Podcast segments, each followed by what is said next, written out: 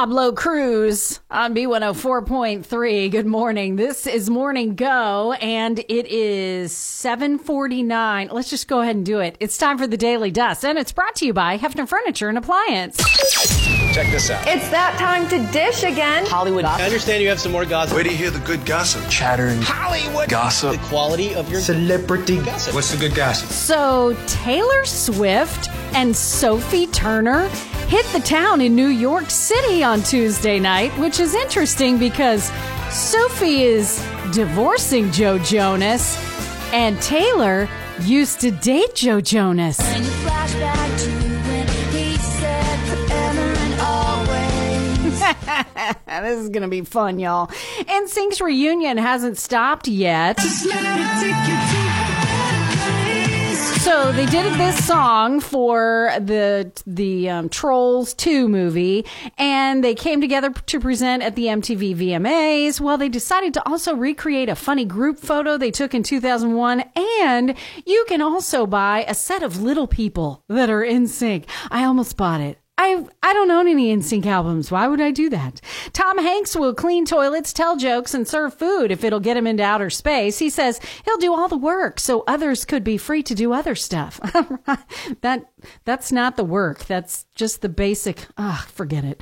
In the new Apple Plus documentary series, The Supermodels, Cindy Crawford compares her early modeling days to being treated like a child, even when she appeared on Oprah. When you look at it through today's eyes, when Oprah's like, stand up and show me your body. Stand up just a moment, because no one saw you come in standing up. Now, this is what I call a bod. In the moment, I didn't recognize it. Only when I looked back at it and I was like, oh my gosh, that was so not okay, really. Especially from Oprah. Y'all, we did a lot of stuff in the 80s and 90s we shouldn't have been doing. This weekend's live Strike Force 5 show in Las Vegas was canceled because Jimmy Kimmel tested positive for COVID. I wonder what the other guys are going to do. Robert De Niro is bringing back his taxi driver character Travis Bickle for a series of Uber ads. You talking to me? Yeah, that's what I'm talking about.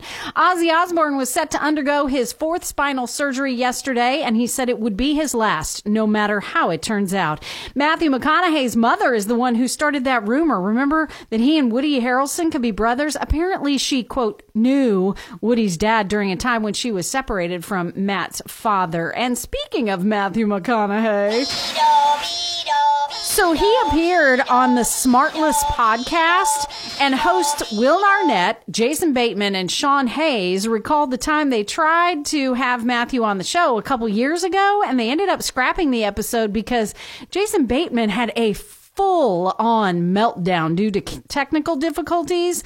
Will Arnett actually played a recording of that Bateman struggling with his computer. And he said, this is one of the things that Jason Bateman said a couple years ago. Let's just reschedule this thing. I'm in a total blanking tailspin and then slammed his laptop shut. And Matthew McConaughey actually teased him a bit on the new episode because what Jason didn't realize was Matthew was the one laughing at him. Matthew was the one who kept going and Bateman didn't know that until later. Anyway, Bateman said, it's not one of my prouder moments. I hope he can take the ribbing now. Anyway, that's it. That's all I got for you. That's the Daily Dust. Is that not enough for you? Because I could do, I can go on. Just kidding. Just kidding. It's Morning Go on B104.3 and the Daily Dust brought to you by Hefner Furniture and Appliance.